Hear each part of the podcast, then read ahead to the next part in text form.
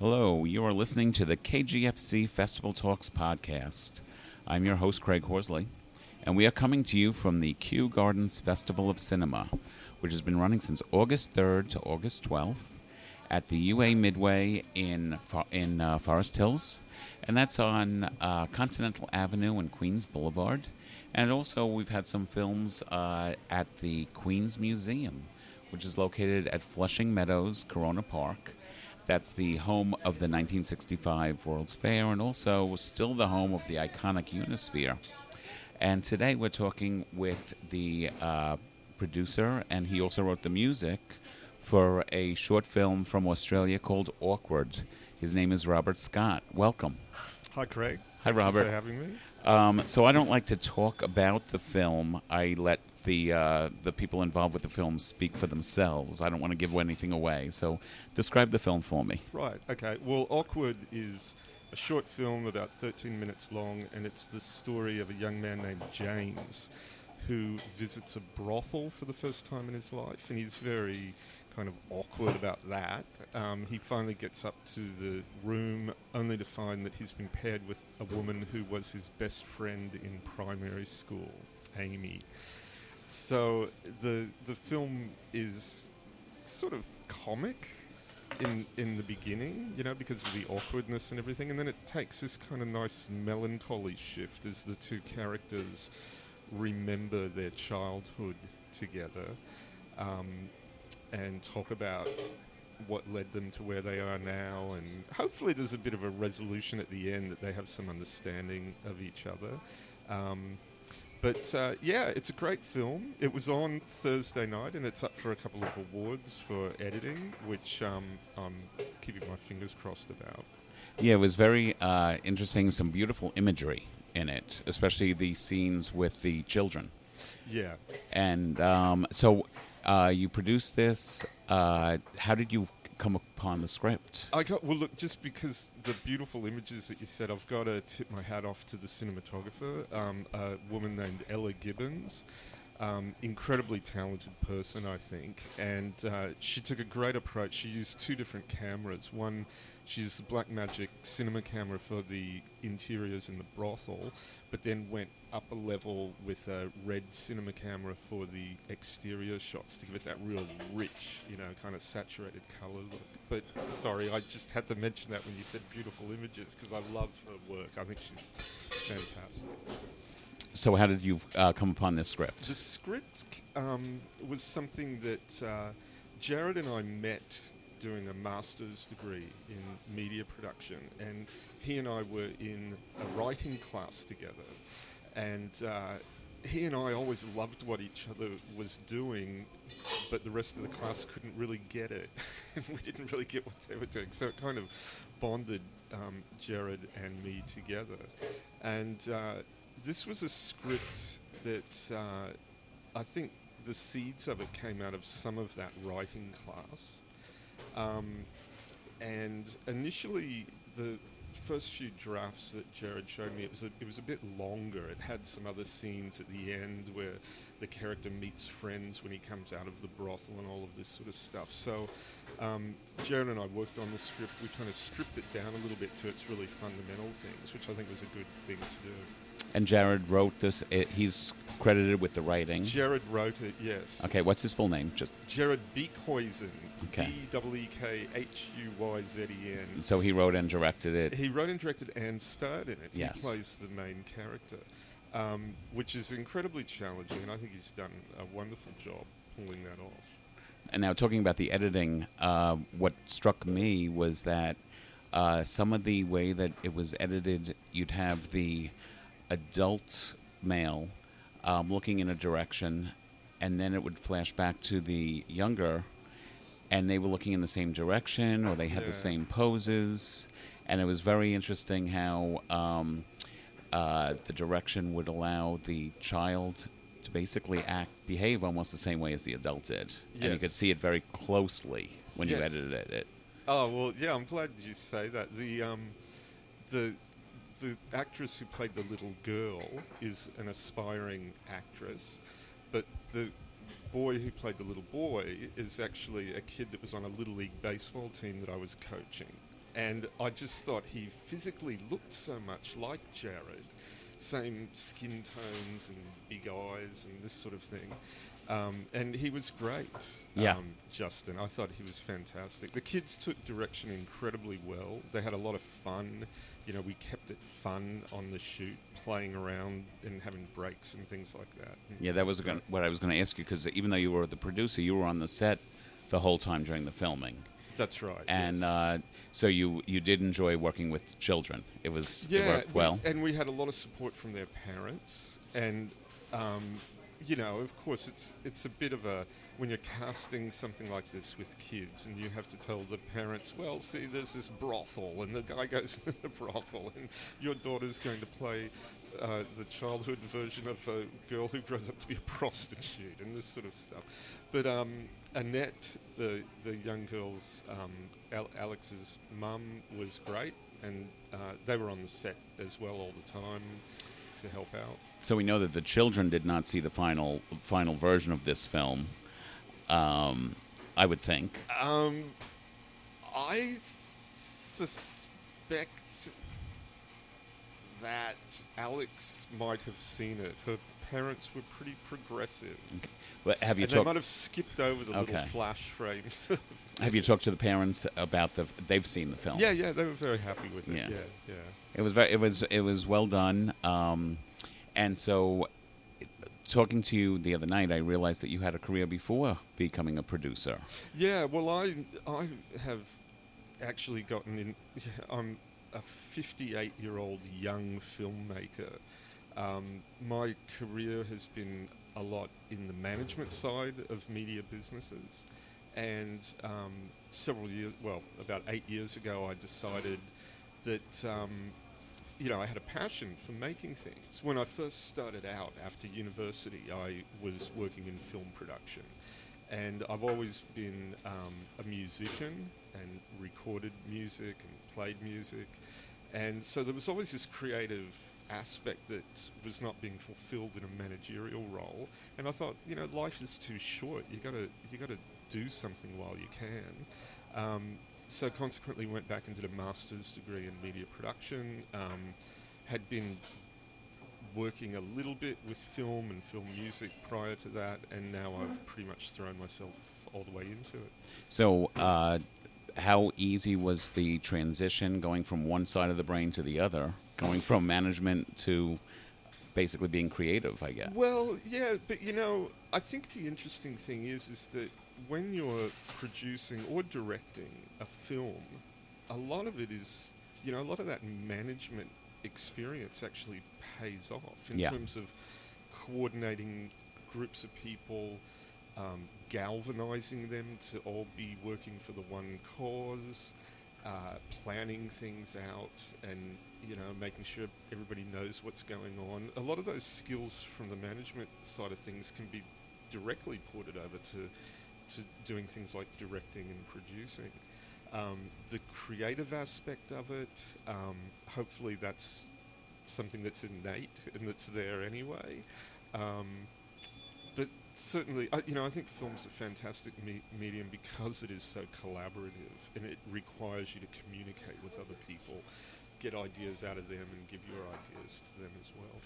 And uh, you you wrote the music for this film. I did, yes, yeah. Uh, how when you did that?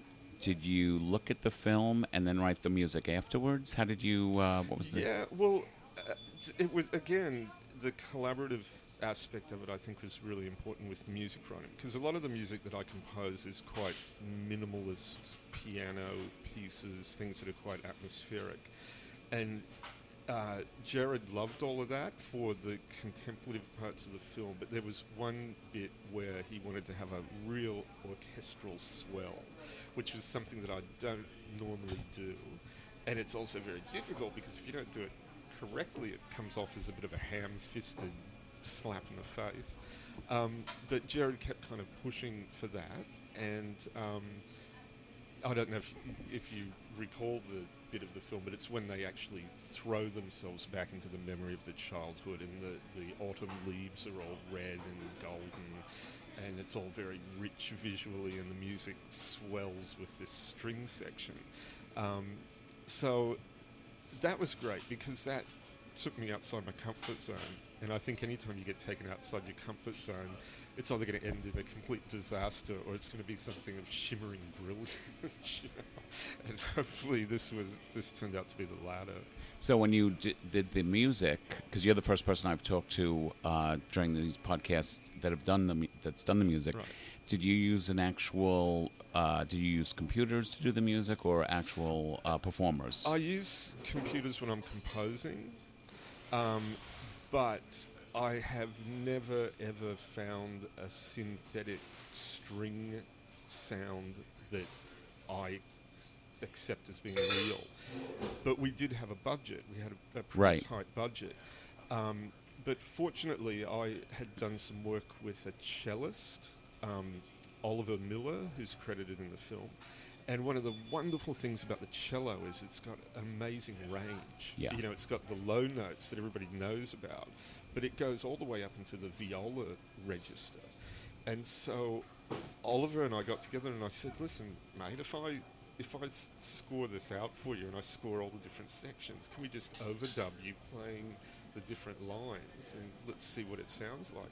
And consequently, that's what we did. So we overdubbed. I think there's about eight overdubs of Oliver playing the cello. in So it's the in same instrument, registers. It's the but- same instrument, the same player, but when you hear it, it's real strings. You know, real strings vibrating air in real space, and um, and it works. It, you know, I, it, to me, it sounds. It sounds like there's- we had eight. Exactly. That's what I was. together. Why I was asking that Yeah. because it did seem so rich that I was like, did you actually have eight people sitting there on a soundstage playing? So One person with a lot of time on his hands. Yeah. that's that's a little bit cheaper than doing uh, it is, eight. but it is, but it's still real and, and Yeah. it works, and it's something that I would do again. I think you know, especially if you have a budget, if you've got a tight budget. So now uh, this was a, a short. Uh, do you what? And you've seen the fi- final product. Product. Uh, what do you have up next? Do you have anything? Well, I'm I'm in the finishing stages of shooting a feature film. It's um, again, it's a, a lower budget one. It's a bit of a psychological thriller, um, and uh, hoping to have that finished by the end of this year. So hopefully, it'll be time in time to submit to Kew Gardens next year. Um, Jared, he and I are having dinner tonight. and We're going to talk about uh, another project that he's got up his sleeve as well. He's he's got a couple of feature ideas, and um, you know, it's uh, i i moving from short films to features. They're quite different beasts. You know, just in uh, terms of. Uh, you know the the, env- the emotional envelope that's going to sustain over or sustain and change over 90 to 100 minutes, um, as opposed to the challenges of a short film where it's you know quite compact what you're working with. Um, so the Australian film. I mean, it, everybody talks about America and Hollywood, and uh, but Australia is becoming more and more uh, film centric. Yeah, look, it is. I mean, Australia, Australia had a great sort of heyday for cinema in the '80s, um, where you had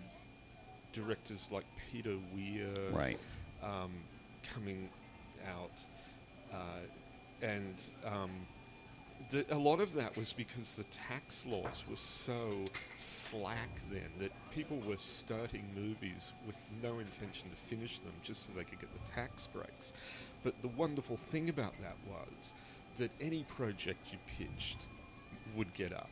So films, you know, like for instance, Peter Weir's first film, The Cars That Ate Paris. If you tried pitching that now, there's no way you'd Mm. get any funding for it or anything like that. But they threw some money at that then, and it, and it got up. And consequently, there was this great blossoming of talent, I think, in the 80s and you know through to the early 90s.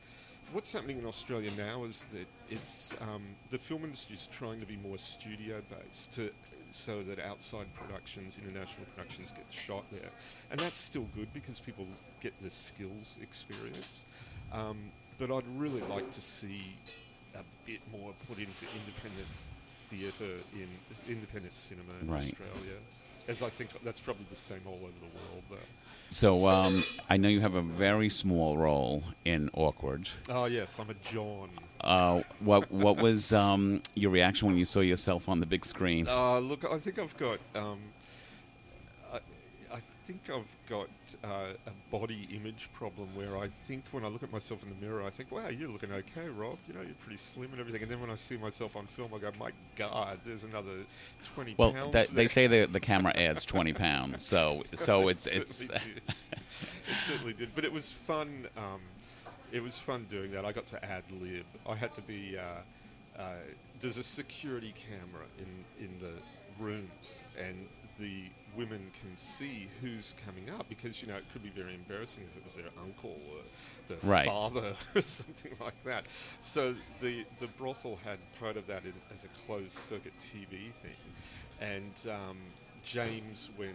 Aimee's in the bathroom. She, he's flipping around other channels, and he discovers that she might have. seen And you're you're in black and white as And opposed I'm to in- full living color I'm in that. black and yeah. white, and I'm chatting up the hostess, and I'm looking at the menu, and So so um, there was a, uh famous uh, director uh, that always made a cameo in all of his films, Alfred oh, yes, Hitchcock. Hitchcock, yes. So do you think that you're going to continue? You're going to continue in his tradition and try and get a little cameo in all the films in, of the future? Um, it's not a bad idea. I, a film, another film that I made, I did. I needed to. I needed an extra to look in a shop window, and it was happened to be me. We- Um, and it's you know, yeah, it's a good idea. I'll Yeah. do it. I'll do Try it. try and uh, get in there. as long as I don't ruin the film. That's all. I think I'm a lousy actor. Good extra, lousy actor.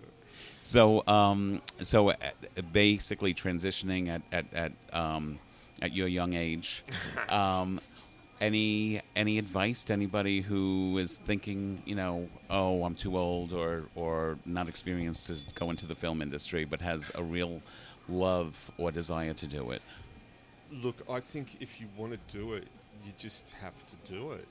You know, I mean, you get one shot at life, and it, whatever it is, whether it's surfing or making films or uh, riding your bike around the continental USA or whatever it is, you get you get one shot at doing it.